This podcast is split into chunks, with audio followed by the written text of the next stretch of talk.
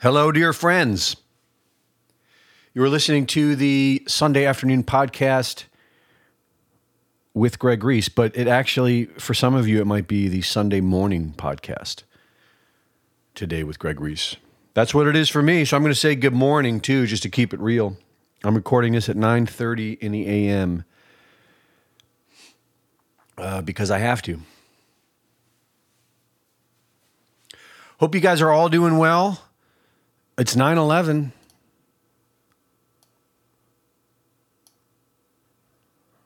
I should add that to my notes. Mine as well. Forgot all about that.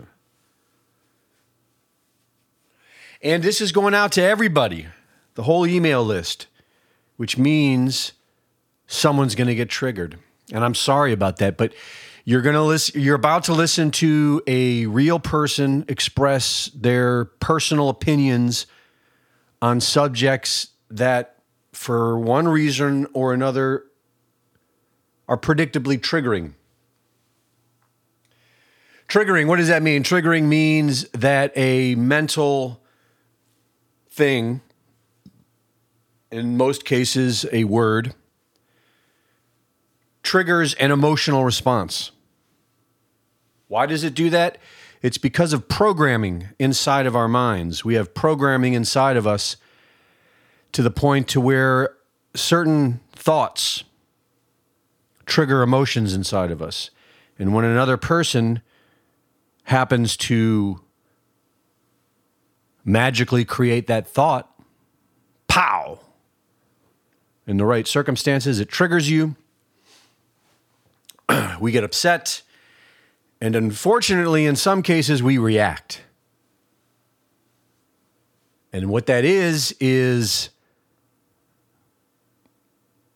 being out of control being powerless, being a puppet of circumstance. We don't want to be that. We want to be in control. We want to be focused. We do not want to be triggered. Uh, we do not want to lose control. We want to stay in a nice Zen state, uh, in control of our bodily functions.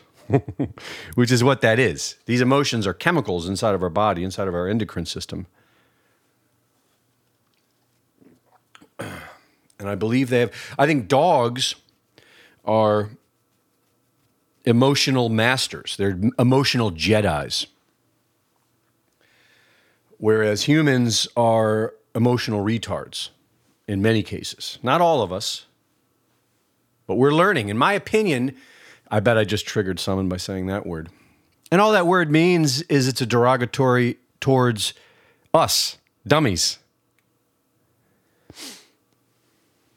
Anyways, that's a whole other subject. But, anyways, uh, I don't mean to trigger you. It's just this is a good subject. And sometimes, actually, the best subjects are the most triggering.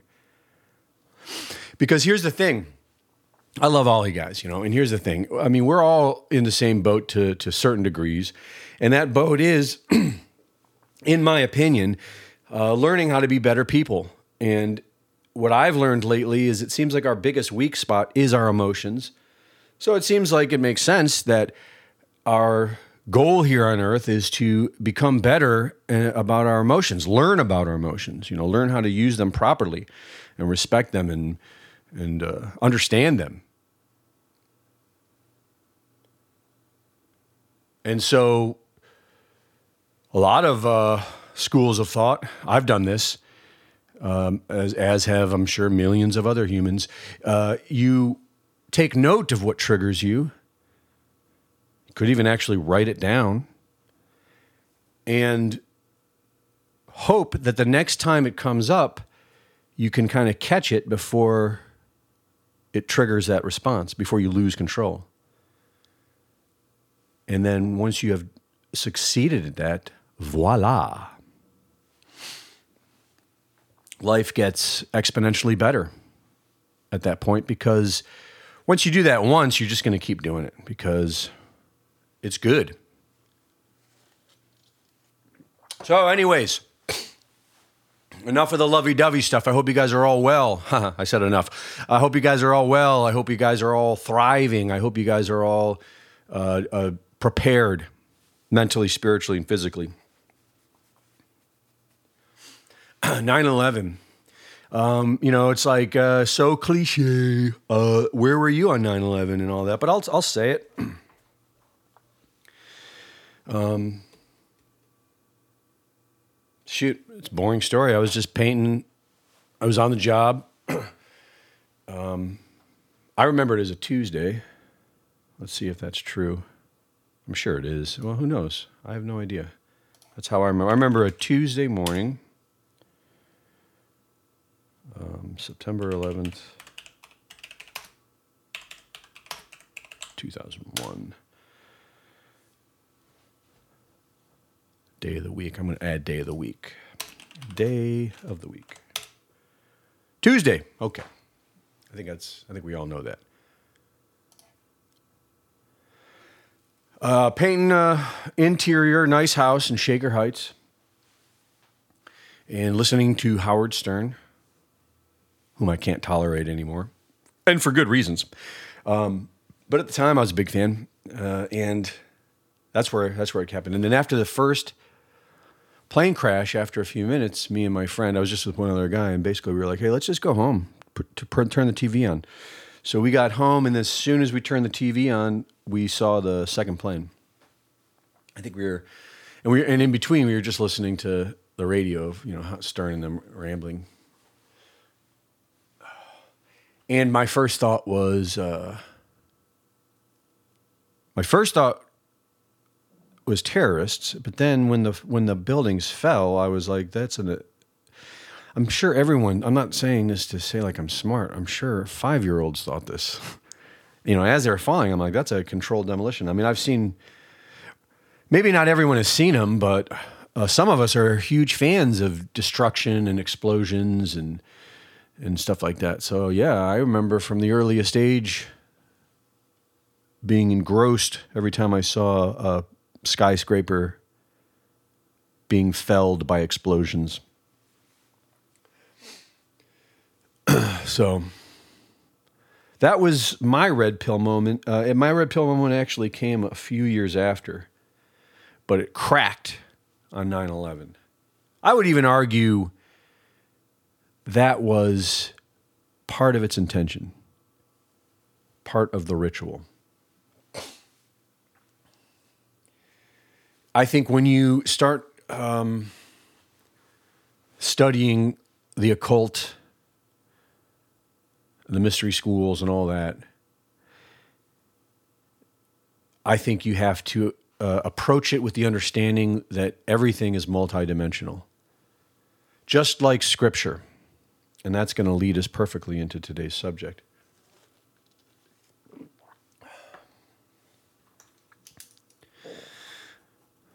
Because scripture is, in my opinion, multidimensional. That's what makes it not all scripture. Um, some is accounting. I mean, it's a mixed bag, but some of it, a lot of, I think, I think the best scripture. Let me put it like that. What do, what do I mean by scripture? I mean written holy words, not just the Bible. There are um, outside of the Bible, the Bible is Western. Outside of the Bible, there are Eastern scriptures that I am a big fan of. What is there anything else West? Uh,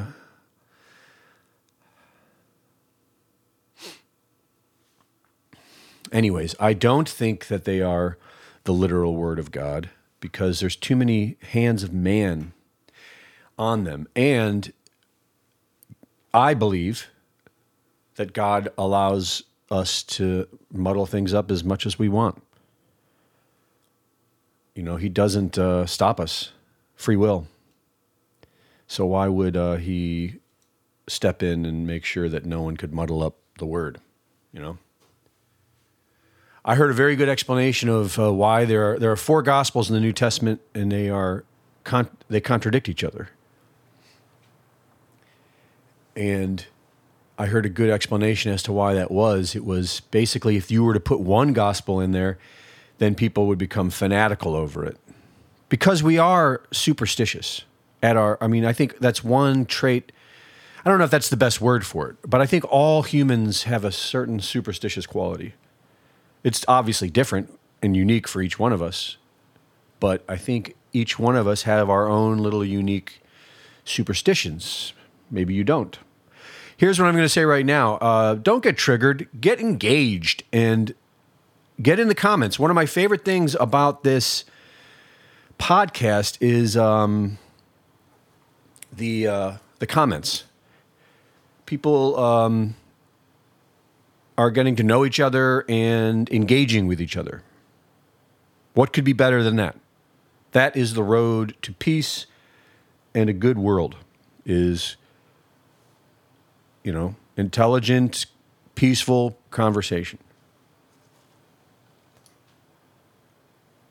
and that's what uh, that's what I'm asking for today, because we're talking we're going to be talking about some stuff that um, I don't really know a whole lot about, and I think it's important, and that's where that's why I mentioned scripture. Is because to uh, is to because that that's why I think a lot of people. What we're going to be talking about is digital money. We're going to be talking about um, cryptocurrency. And a lot of people don't like cryptocurrency. I was told, this is what I was told. I was told that um, a lot of people don't like cryptocurrency because a lot of Christians don't like cryptocurrency because of the mark of the beast. And so, what does that mean? That means, for those of you who don't know, I will read Revelation 13, 16 to 17. And he causeth all, both small and great, rich and poor, free and bond, to receive a mark in the right hand or in their foreheads, and that no man might buy or sell save he had that, save he that had that, the mark, or the name of the beast, or the number of his name.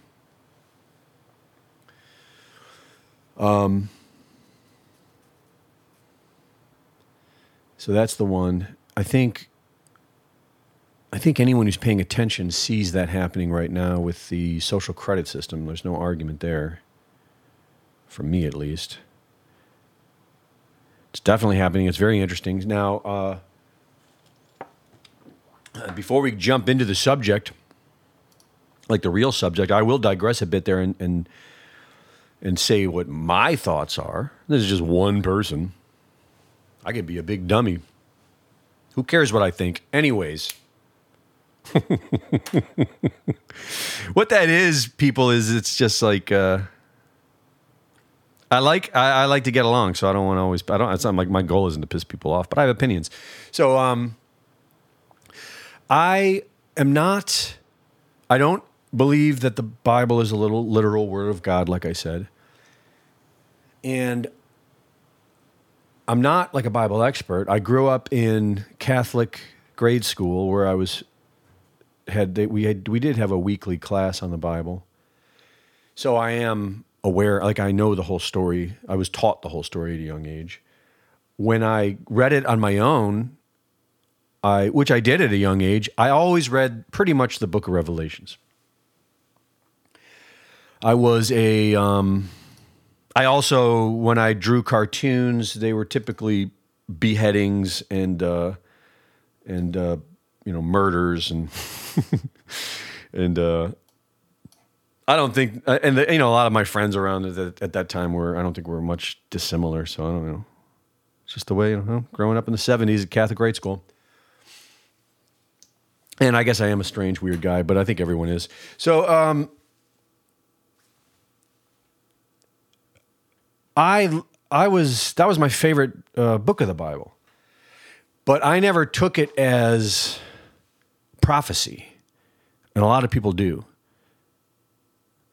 And I guess I can understand why, because the story is is a guy had a vision, but a vision doesn't necessarily mean a vision of a of a concrete future event. I don't believe anything is. I mean, there in a sense, the present, the present moment is already written. What we're experiencing right now, as in this very moment, as you're listening to my voice and you're feeling the, the temperature of the air on your skin, in this very moment, this moment has already been written, and we are just experiencing it. That I understand. But the future is not yet written. Depending on how far, I mean, you could, I guess you could argue maybe a few, like, I mean, you know, and then what is time and all that. But I think you get what I'm going at. And it is in my opinion that the the enemy, however you want to label and title the enemy in this spiritual battle of good versus evil. It is my opinion that the enemy is using that uh, idea and belief of prophecy and the book of Revelation to make people accept that this all has to happen. When in fact, I don't think it does. I think, in my opinion, what we're reading in the book of Revelation is is multidimensional. Just like I said, I think all good scripture is multidimensional. And I believe what it's describing is a um, a transformative moment in this good evil thing, for lack of a better word, this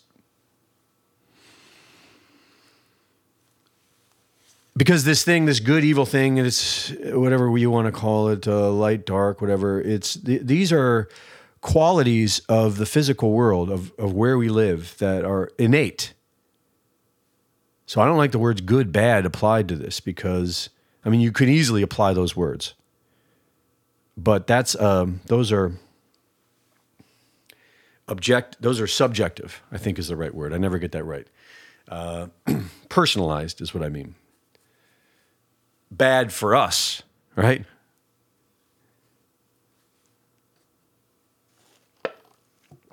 But back up far enough, it's just the normal processes of life, destruction and creation. In this world, in this physical realm, you know, there's more obviously to God's kingdom than than this. This is just one aspect of it.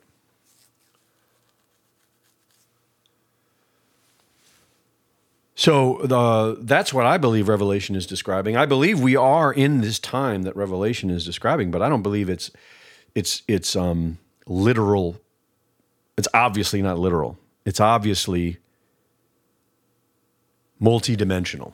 What does that mean? Multidimensional. It means there are multiple. Um, there's there's there's the, the information that is, and this is where I accept that God had God has had inspired it, or however you want to word it. you know, we're limited with languages, but is that it, it is there's multiple depth. To, oh, how do I say it? There's let's see if we can do this. Um, for example, the the seven lamps, right?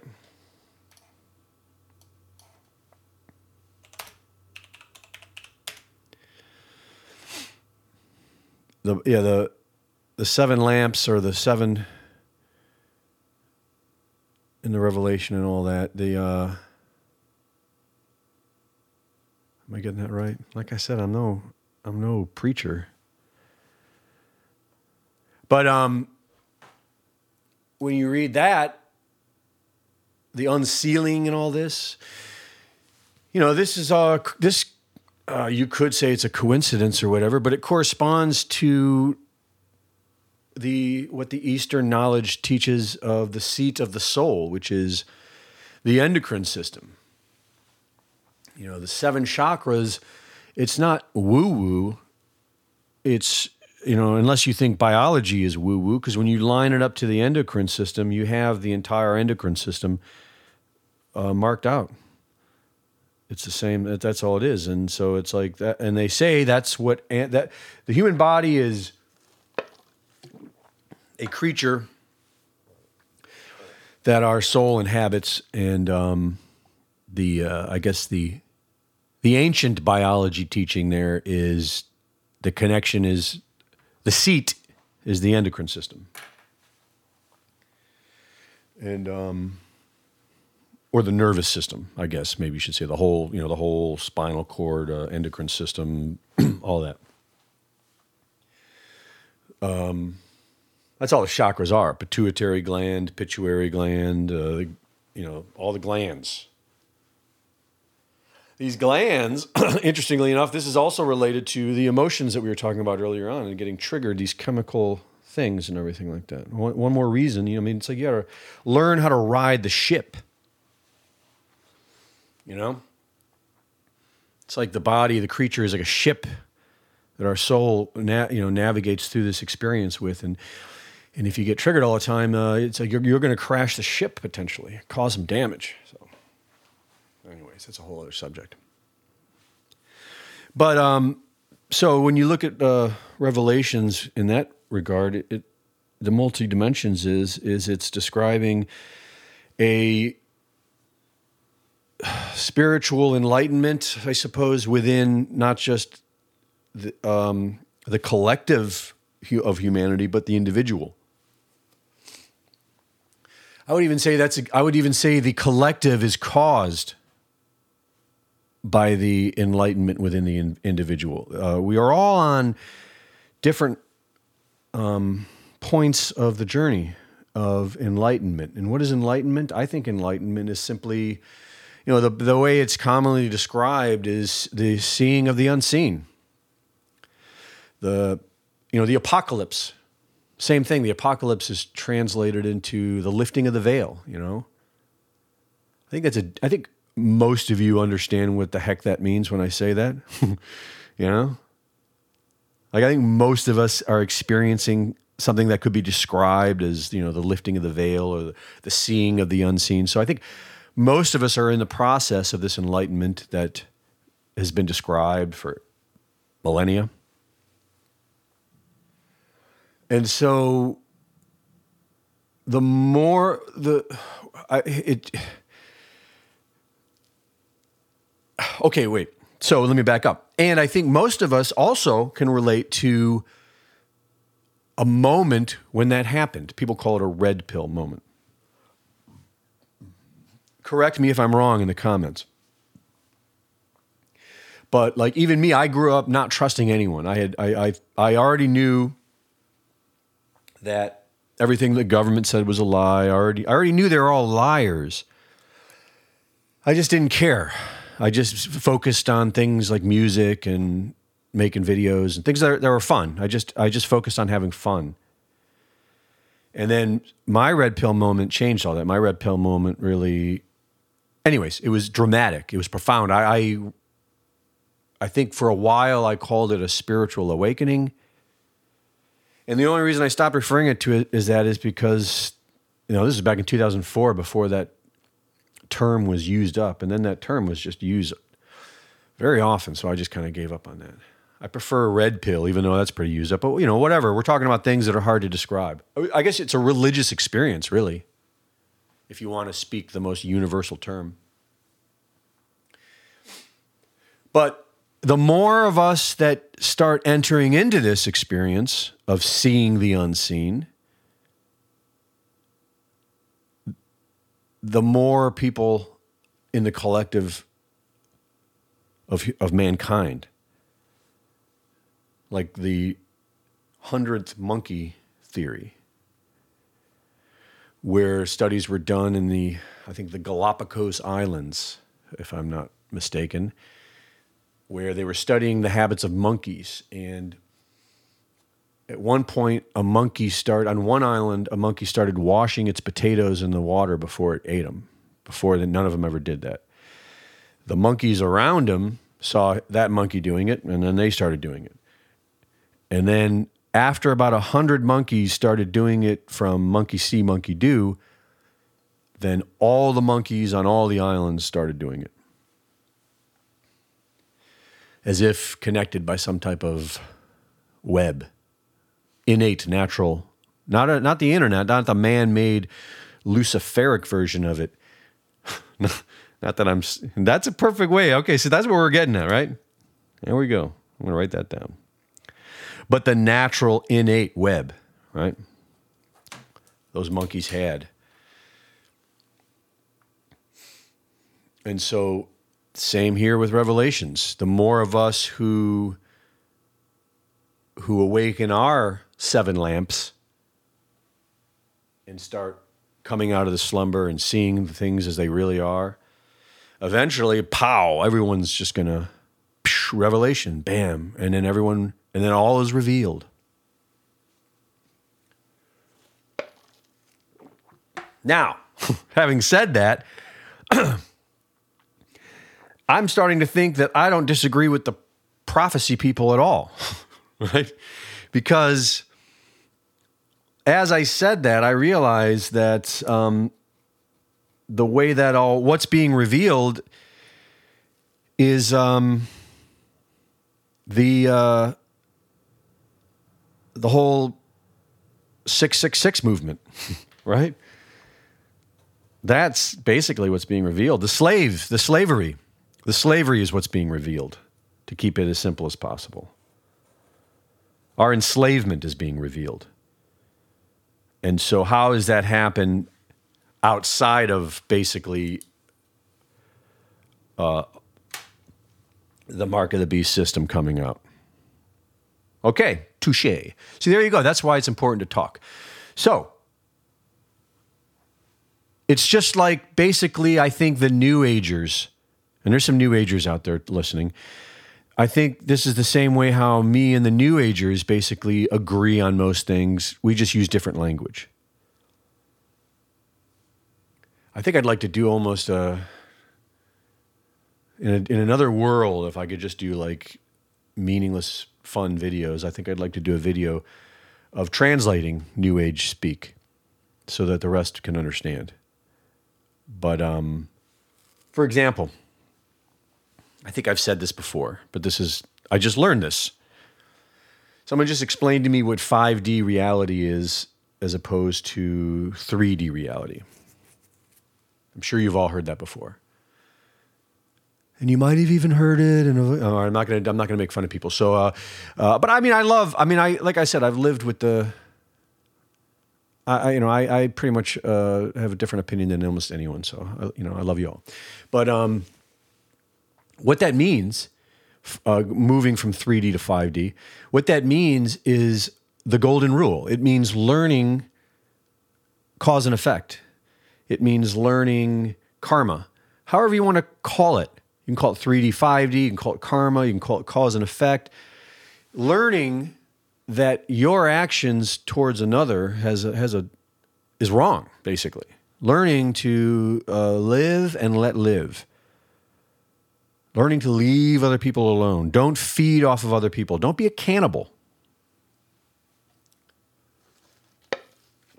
There's all different ways you could say that, but that's all that means. So, point being, okay, I guess I am on the same page as the prophecy Christians. Awesome. Cool. Well, we're all united. You know what? I bet if you talked long enough, the people, we the people, and that's like all of us, all of us slaves under these weirdos, whatever they are, whoever they are, um, are all really the same. We could all unite.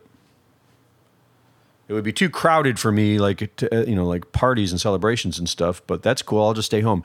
But I bet you we could all unite if we just if we just talk long enough. It's the same way. I, I've been unfortunately I've been in most of my relationships. Unfortunately, involved a lot of fighting and outside of those relationships, I don't fight with people. Like I'm, I like to get along. Like you could say in my job, I, I, I do a bit of fighting and stuff, but in personal relationships, I, I'm a very laid back guy, and I like to be, I like to agree with people. The my my close friends, you know, if I'm gonna like disagree with people, I prefer it to be outside of my home. You know. um, I mean, that's just me, uh, and I know a lot of people like to fight, but uh, the point I'm trying to make is, in in I want to say almost, but I think I could say in every fight, in every fight, by the end of the fight,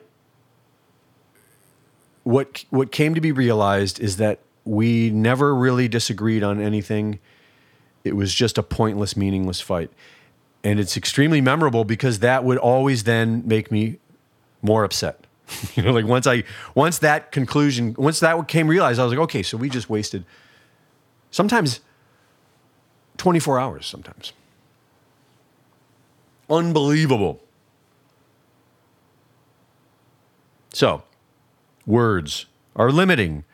And this could probably be the Tower of Babel. But speaking of Babel, I have gone 30 minutes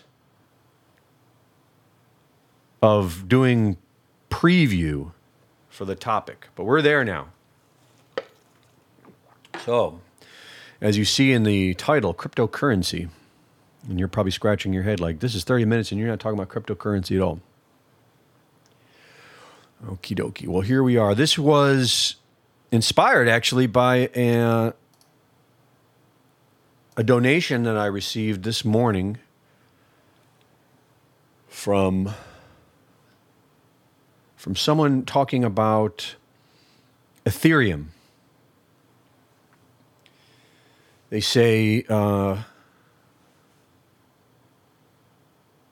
Hello, I'm a Bitcoin guy. I saw you're planning to do NFT, which is based on Ethereum. Ethereum is going to change their protocol from proof of work to proof of stake. And then he's saying he's going to then put this in the hands of the biggest stakeholders. So I haven't heard. Oh, the, and the and the executive director of Ethereum Foundation is a WEF member. So I'm just kind of digging into this too. And this, I mean, this might be a report I should do. I just don't understand a whole lot about crypto. I will tell you what I do understand right now to help with the uh, comments. I um I was aware of Bitcoin within weeks of it being published because it came up on the uh, on the news sites I was monitoring at the time. I understood it. Bitcoin is very simple. People that um and because I don't understand a lot about crypto in general, but I feel like I do understand Bitcoin, because of that, every time I hear people denounce or renounce Bitcoin, um, outside of like the Bitcoin Cash people, then I assume that they basically don't really, they never really looked into what crypto is. And this is where I mentioned the whole thing about scripture is I, I, I think from what I can observe is for a lot of people, digital money is, is bad no matter what. No digital money. And I think I think we're getting to that point in reality where no one's going to trust anything but silver and gold for a while. But I do think we're going to get back to I think crypto's not going to go anywhere. It's just going to it's just not going to be trusted. It's going to go through a period of having to gain trust. And it's already done a good amount of that in the past since 2008, so it's that's why I'm saying I, I don't think it's going anywhere. I think it's already proven itself. How has it proven itself? Well, no one's been able to crack a wallet yet, as far as I know. Correct me if I'm wrong. You know, um, exchanges get hacked. You know, uh, people get their personal information stolen and hacked, and then and then you can crack a wallet. But from what I understand, the actual crypto part of it.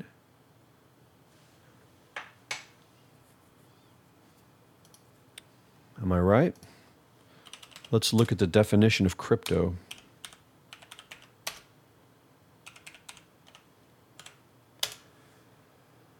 Yes, I was right. Cryptography, short for cryptography. And is that what that means is Cryptography is the art of writing or solving codes. Crypto. So it's secure, secure currency, basically. Now, the best explanation I, the reason it works is because it's on the blockchain. Once again, folks, correct me if I'm wrong here. And the best way I've heard the blockchain described is that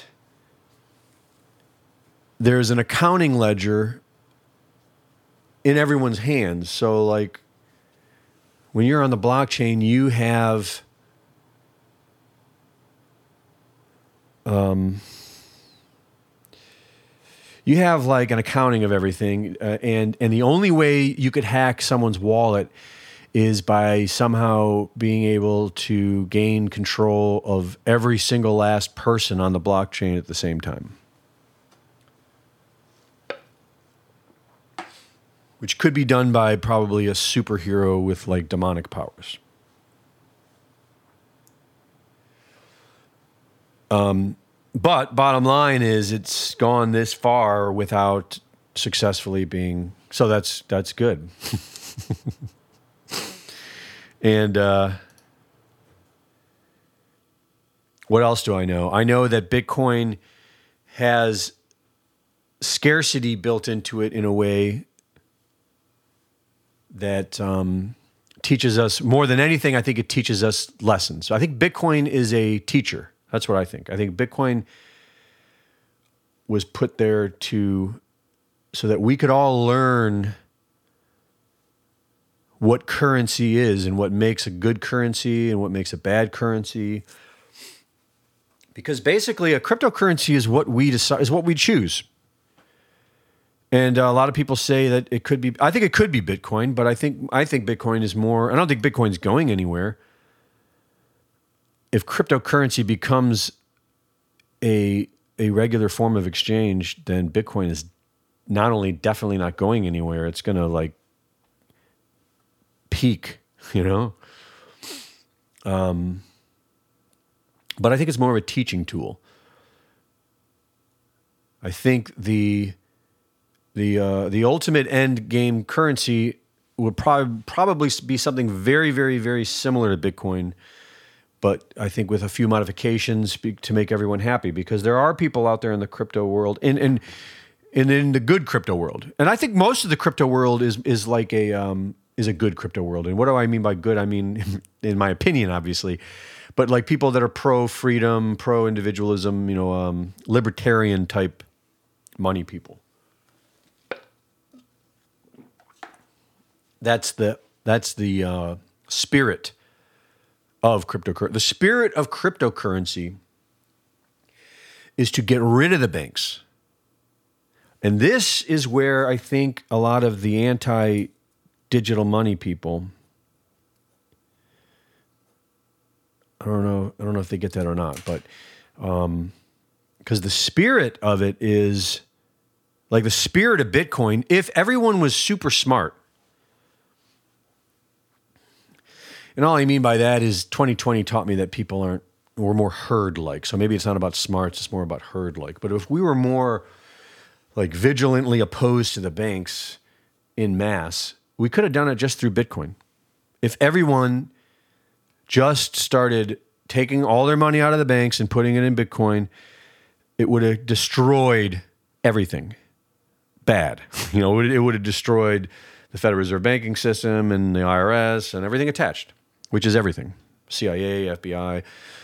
Um, it would have been a mess, but that it would have been like a, a revolution, but done through simply choosing our own system, which is pretty righteous. That's kind of what I thought might happen years ago. Um, but it didn't. Unfortunately, I didn't. I I, I uh, was aware of Bitcoin right away, and I believed in it. But unfortunately, I didn't invest in it back then because I grew up mostly poor. And most, you know, I'm not, I'm not. I'm not saying like. I mean, I I lived. A, you can be poor in America and live a great life technically poor, you know? if you know how to live simple and you're single, uh, you can live poor and live good. But um, I had a poor mentality, and I always thought like to buy and invest, you needed like you know I just imagined in my head you need like ten grand of just spare money laying around to be like, all right, I'm going to put it on Bitcoin. It didn't occur to me that I could have just bought five dollars worth of it, you know, and then had like tens of thousands of dollars right now, if not more. But I didn't. I didn't buy in till 2017, which was a good year to buy in still. Anyways, digital money. A lot of people. The other argument is um, is is people that are just dead set against a cashless society because of tracking, which makes sense too. But my argument for crypto is not in the current paradigm. And I think most crypto people would agree with this. My argument for crypto is a solution beyond like like forget about the Federal Reserve Bank, forget about Federal Reserve notes, forget about all that. Pretend they don't exist. That's what we're talking about. And that's why um, that's why this subject, and that, that brings us to the subject again, because, excuse me, according to this, Ethereum is about to fall in the hands of the enemy. So that's good to know. And I'm going to read this article I looked up on the subject. Where are we? Here we are. Ethereum merge explained. So, a little bit of what I know about Ethereum before I read this article is Ethereum basically followed Bitcoin. I don't know if it was the first one after Bitcoin, but it was in the first like few uh, cryptos that came out. It's probably arguably second only to Bitcoin. And all I know is that smart contracts, you know, smart contracts. What does that mean, smart contracts? All I know is that you're able to use Ethereum with a, a, a bunch of different things. Like I have a few crypto coins stored in my wallet that aren't Ethereum, but they are are riding along with Ethereum. So is that affected by what we're about to read? I don't know. I have I just started doing NFTs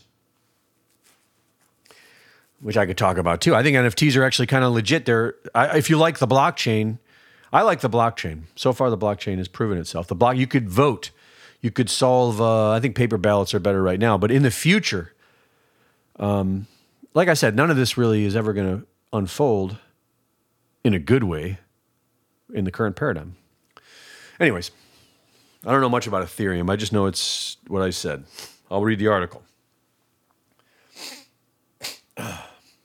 Ethereum, the second largest blockchain network, is expected to complete its transition to a new system for processing transactions within the next couple of weeks.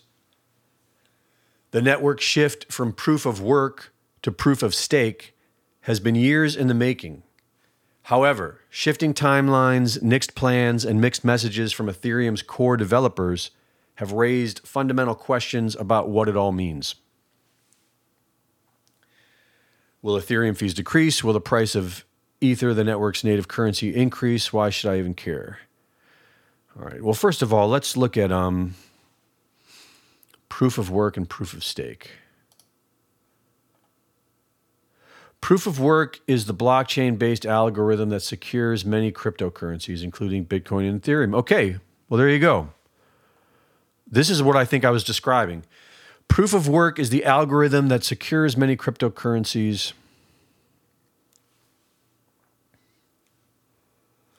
It's needed to make them work without a company or government running the show. Okay, there you go.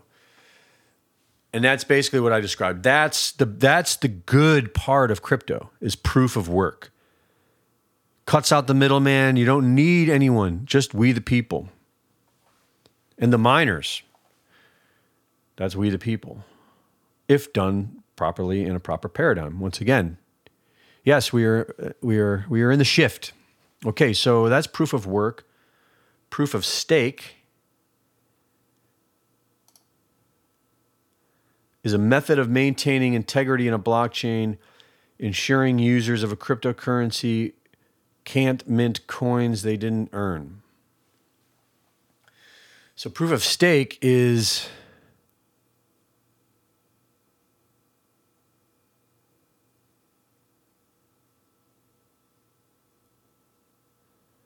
I'm reading. All right, I'll read out loud. Both proof of work and proof of stake are what are called consensus mechanisms, the method by which a blockchain maintains its integrity. Consensus is what ad- addresses the double spending problem of digital money. And that's good too. If there were any way the user of a cryptocurrency could spend their coins more than once, it would undermine the entire system. The currency would be worthless. This is a tricky problem, especially with online currencies. To have much more blah blah blah how they're spending it.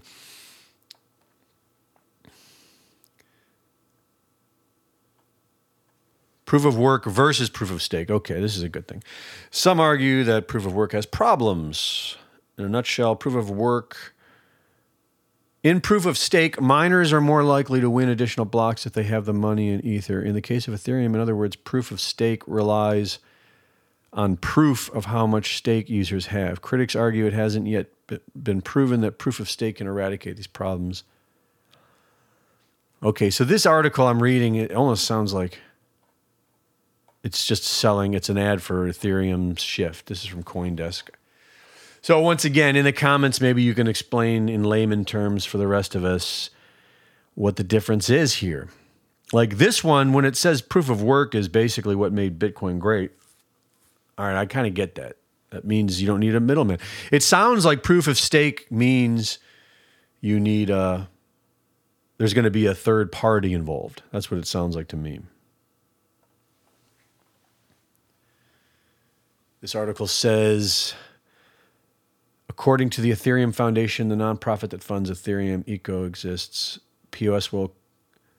Okay, so the Ethereum people are behind it. Uh, will it increase the price? Can I become an Ethereum validator? Okay, so. All right, so I guess there's validators or stakers. That's that's so there's there are people involved. It almost sounds like there's like fact checkers involved. Like their own version of fact checkers.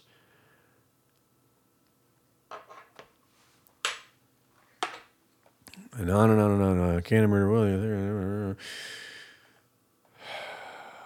This is not uh, helping because this is just all propaganda, it seems like. But let's look into the claim here from our friend about. Uh, oh, he's got a link here.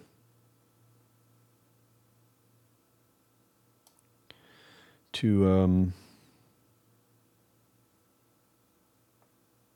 World Economic Forum.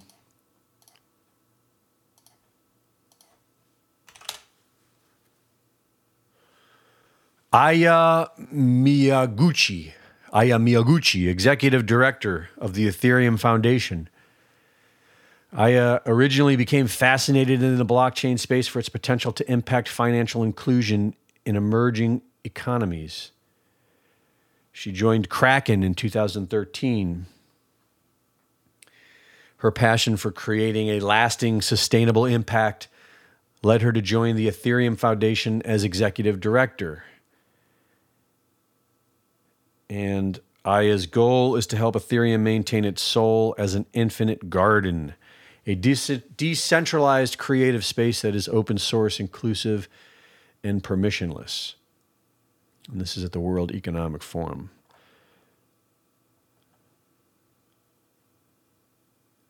So,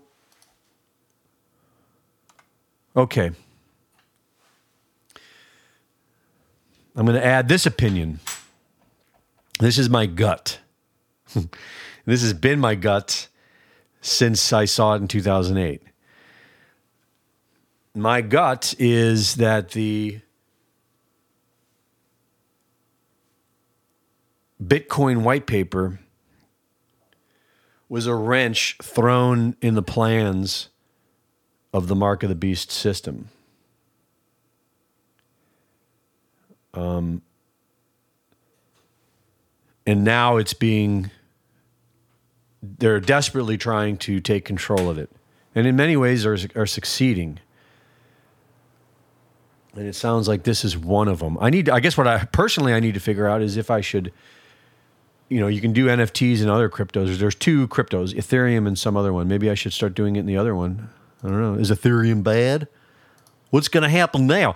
So, um, right. I mean, you really, we're not going to, here's the bottom line is the only way into this world is, is going to somehow involve the destruction of the current system.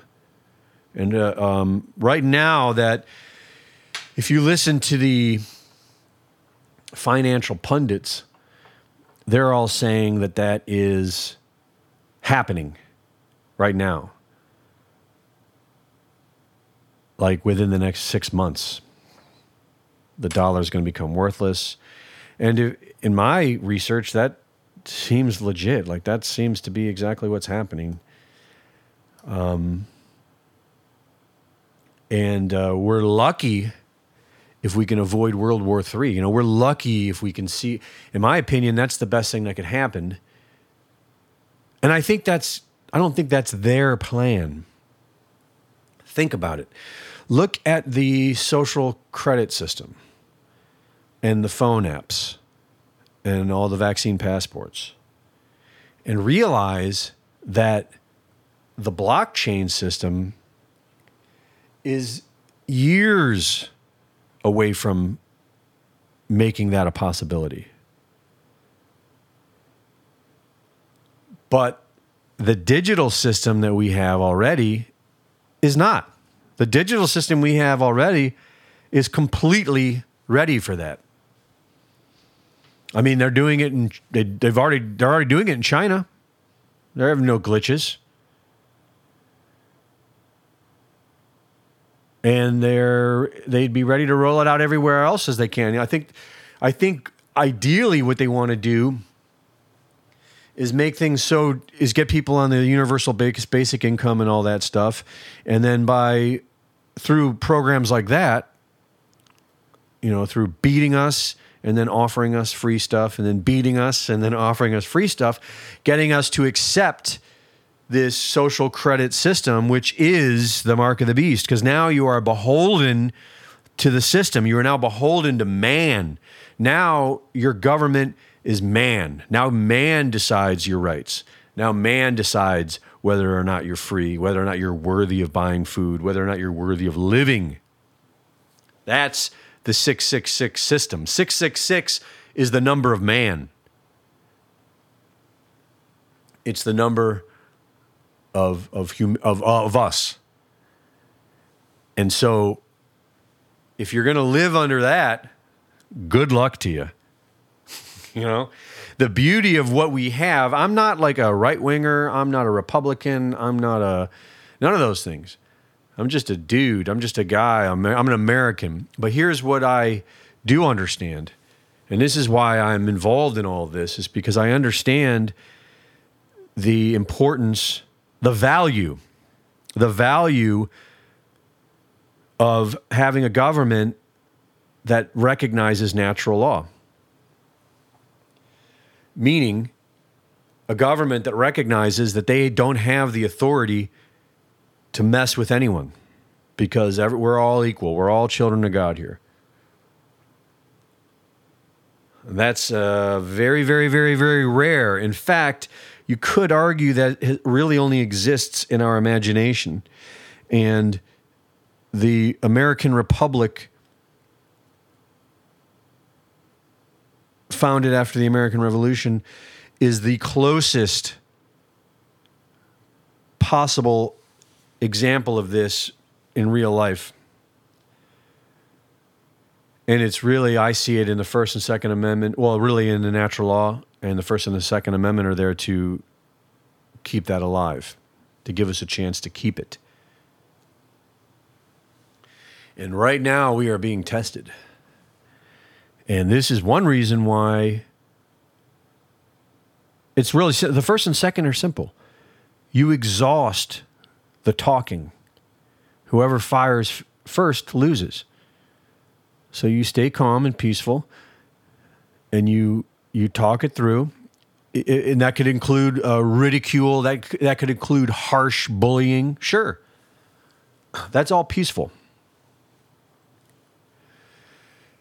And you exhaust the First Amendment until the enemy finally crosses the line, and then you have the second. It's really simple. And it's just all about individual freedom. And so, yeah, as as all is being revealed, that also means what does that mean? What's being revealed? The scams, the lies, the tricks,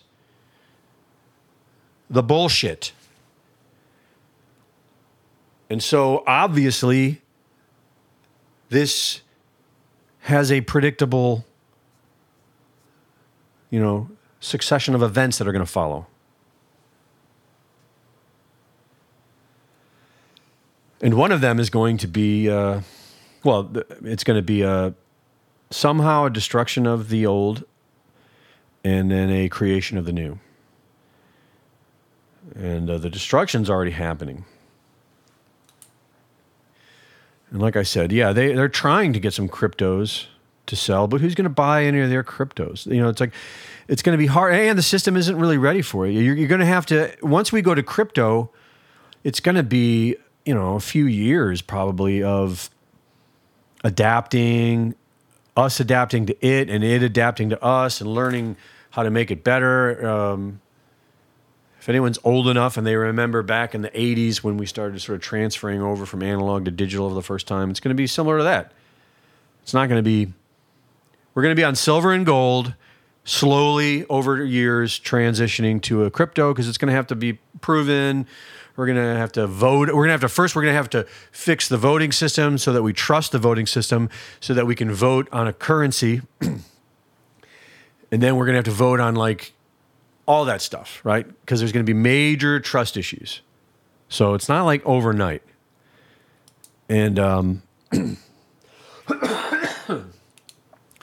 and I don't see it as um, I do see. I, I, obviously am a proponent of it. I, I because I do think. Okay, now I'm going to play devil's advocate. Obviously, this whole talk, I'm coming from a. I'm sure you're aware that I'm coming from an angle of like, yeah, di- there's nothing wrong with digital. Digital can be fine. All we need to do is, you know, create a system and a government that serves us, and then we can, you know, digital's good. Okay, so where am I coming from? I love computers. Why do I love computers? Because I'm a musician, I create music, and I'm a filmmaker, and I create videos. And those, in my life growing up, I, I did Super 8 film when I was a little kid, and I did tons of VHS videotape that really all comes out looking crappy. Tons of it, though. And um, to get in the game of doing quality film and audio back then, you needed to be a rich kid or uh, just get a lot of money from my perspective, you know. And then and then in 1999, I got my first computer, and that all changed.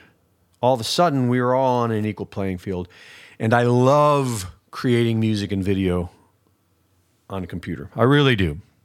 So, personally, I have a love for digital.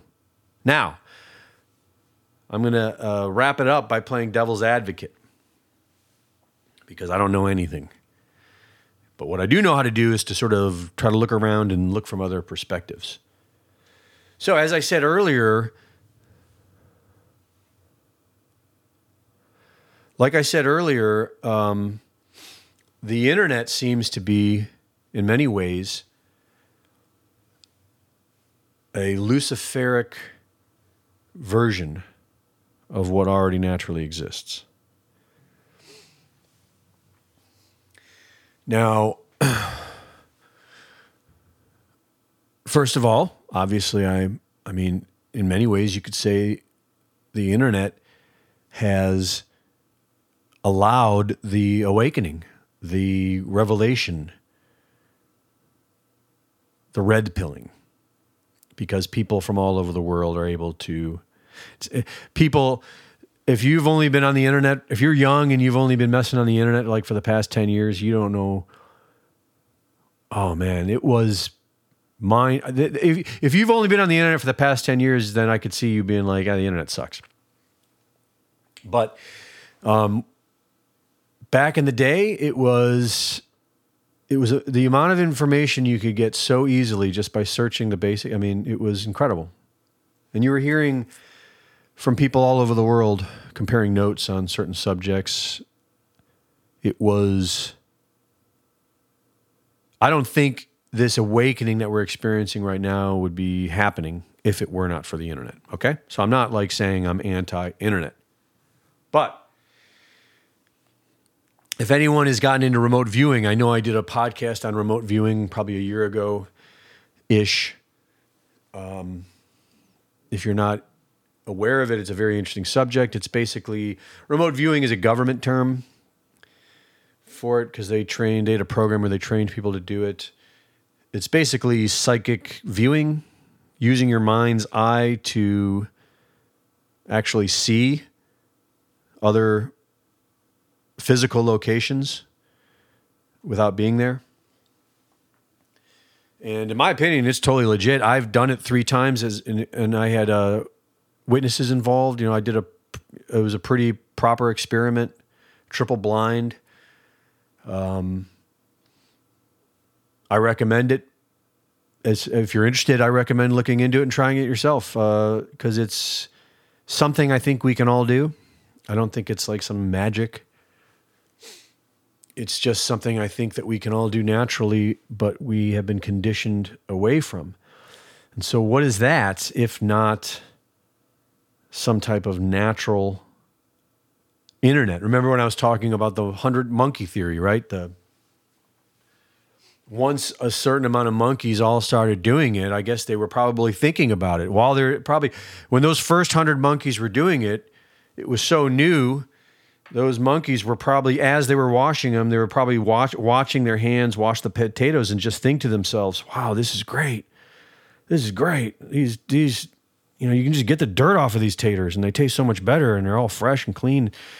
And that feeling, that emotion, right? Because they're feeling an emotion of of of I don't know how you describe it, gratif- gratif- gratification. Is that right? Joy. Probably entered into that innate web that all those monkeys were tuned in on. And uh, then they all kind of got it. They're like, oh, we just carry these potatoes over there and wash them. You know, if anyone's into Paul Stamets' work, Paul Stamets and how mushrooms can save the planet, uh, I recommend checking it out if you haven't. It's excellent information he's an expert on fungi. And one of the things that he, I'm surprised more people don't talk about this. I mean, you'll find this, and a lot of people that are totally into uh, gardening and stuff get this. But basically, mycelium fungus is the web that connects the uh, an ecosystem, or I don't know if ecosystem's the right word. Uh, uh, uh, a forest, a forest system, or a jungle, or whatever. The mycelium is like one massive, in some cases, they're a single species of mycelium spread out for hundreds of miles. All the roots, it, allowing the soil to become rich for life. And more than that, almost creating a connection web where everything is connected. Everything is connected through the fungus. And fungus is very strange. I'm totally digressing, but there's a I think one of the best parts of uh, planet Earth for me was um, there was one where a a certain type of cordyceps, cordyceps fungus, fi- uh, enters into an ant, takes control of the ant, makes the ant wander away from the other ants off in the distance somewhere safe. At which point it then kills the ant and then grows fruit out of the ant. Freaking bizarre. If that sounds interesting, just go to YouTube and Google cordyceps ant. Cordyceps ant. It'll probably come right up. Crazy. So, and and we know that the basically the whole luciferic agenda is to rebel against God.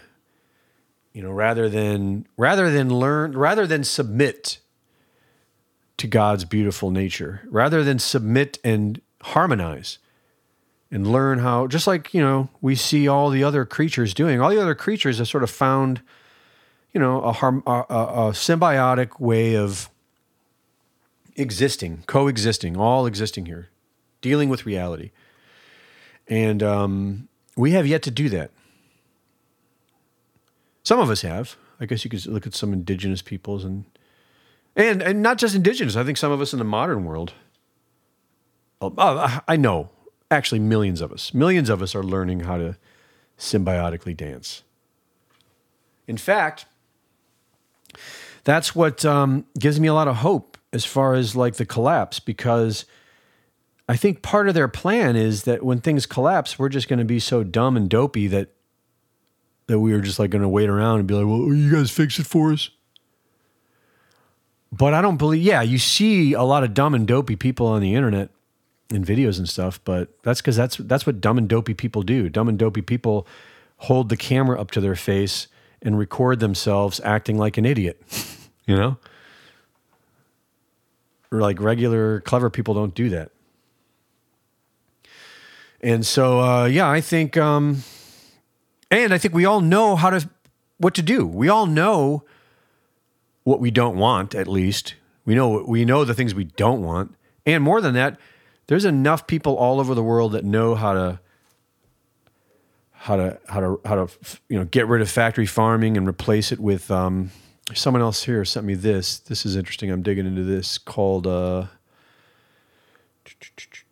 holistic planned grazing hpg i believe is what it's called yeah hol- holistic planned grazing and it's a way of uh, properly um, raising your livestock while um, in a balanced, symbiotic way with nature, right?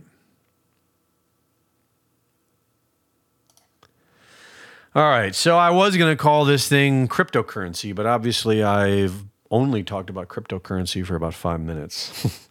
but I still, I am going to call it cryptocurrency. I'm going to call it cryptocurrency and something. Um, but I still want, I would love to hear comments about this Ethereum.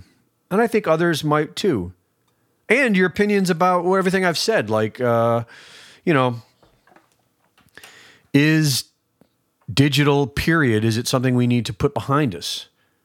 I don't. I I think that's extreme. I think we need to back off. Like I am. I am hundred percent opposed to putting hardware in the body. Transhumanism, I'm 100% opposed to. Mobile phones, smartphones, I'm I'm 100% opposed to them as being a, a regular fixture. You know, if you want to have it as a toy, whatever. Um, there are a lot of things in the digital world that I think are are are bad, are unhealthy. Like if I were a father, there are plenty of things in the digital world that I would not allow my child near in my stead. I don't think that's the right word, in my watch, on my watch.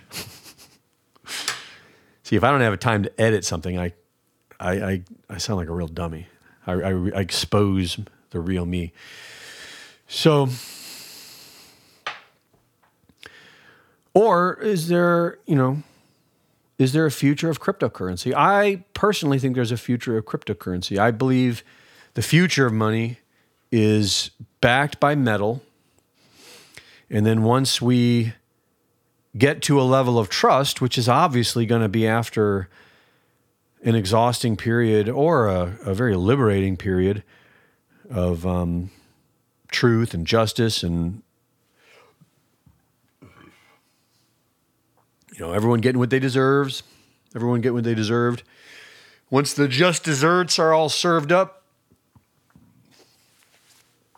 uh, that we can start rebuilding and the most important thing to get to is some kind of trust to where we can work together again. And uh, I think that's going to come sooner than later because here's the thing a lot of people are already working on this.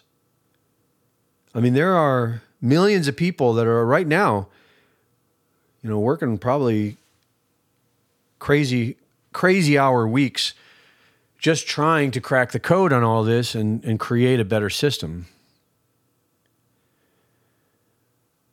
So, and the good news there is that the the baddies aren't aren't prepared for it. They're just trying. They're they're doing a lot of damage control, trying to jump on the whole crypto thing to take control of it, but it's still in the uh, early stages. In fact, everything that's happening now in the fiat system is actually just it's perfect for the crypto because it's stress testing the hell out of it. Everyone's getting a quick education on all kinds of things, and and it, and so we'll be more prepared to get it to utilize it following the crash, following the collapse of the USD and fiat. Which is why uh, if I did the video recently, and a lot of people, I think, you might think it's bullshit, but hey, man, the receipts are all there. You can't deny that, and um, it's interesting. But if if Alan Greenspan's agenda at the Federal Reserve Bank was to find new and interesting ways of running the money printers into infinity to crash the whole system then it would stand it would it would it would make perfect sense that his crew was also responsible for the Bitcoin white paper because it uh, that's what that that once again however you feel about crypto I don't think you can argue the fact that the Bitcoin white paper in 2008 was a public open source education that's been going on for what the past 14 years 13 14 years? And uh, has helped us in my opinion. Now once we get over into the new age who knows? I'll probably start being more of a i know i for one am going to want to get into nature and try to separate myself from all the frequencies in the air and and all that. So I'd like to personally I'd I'd like to see us all moving in that more, more in that direction. You know, a balance between the two. You know, I, I, I imagine in a perfect world having a, a computer studio in a like a Faraday cage office out in the country to where that's like the only space I'm subjected to uh, to the frequencies. All right, folks. Uh, I hope this was interesting for you. I hope you guys are having a great day. Um, I'm excited. I get to talk to the great Jeremy Brown, uh, U.S. vet, uh, current political prisoner, who, if you haven't seen it yet, and um,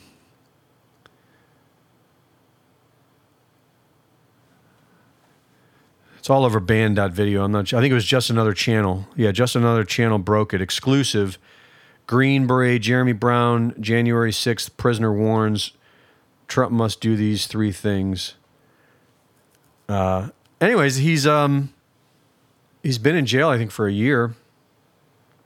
He wasn't even at January 6th. He was actually the guy who who was uh, approached by the feds. The feds were trying to recruit him for January 6th. They were trying to they were trying to get him to be one of the baddies, and he had it on tape. I guess he had one of those door video things, and the feds are such dummies. I mean, think about that. Who are these feds? They just walked up and uh, put it out there on tape. So Jeremy Brown put that out, video out and uh, revealed what they were trying to do. And they didn't like that, so they threw him in jail. So, anyways, that's why I'm doing the show early because I'm going to get a call from him from prison because he's doing a podcast now from jail. He's like, I guess he's recording it on his phone in low res so that he can send it out over his phone or something. I'm going to get the details on that but it's pretty badass. Uh, it's pretty badass. It just goes to show you that this isn't, this really is an information war. Like if he, if a political prisoner if, who was thrown in jail for a year is allowed is still able to like broadcast podcasts from his jail cell, that tells you this isn't uh, as bad as they want you to think it is. There's a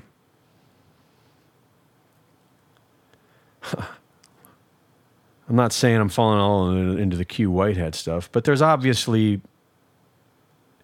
there's obviously uh, good and bad everywhere. That's all I'm saying. I think that's just fairly logical.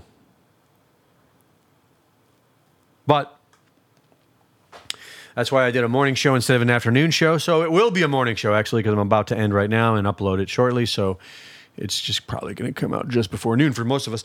But uh, anyways, have a great day. Have a beautiful Sunday. Uh, make sure you really make sure you're prepared in every way.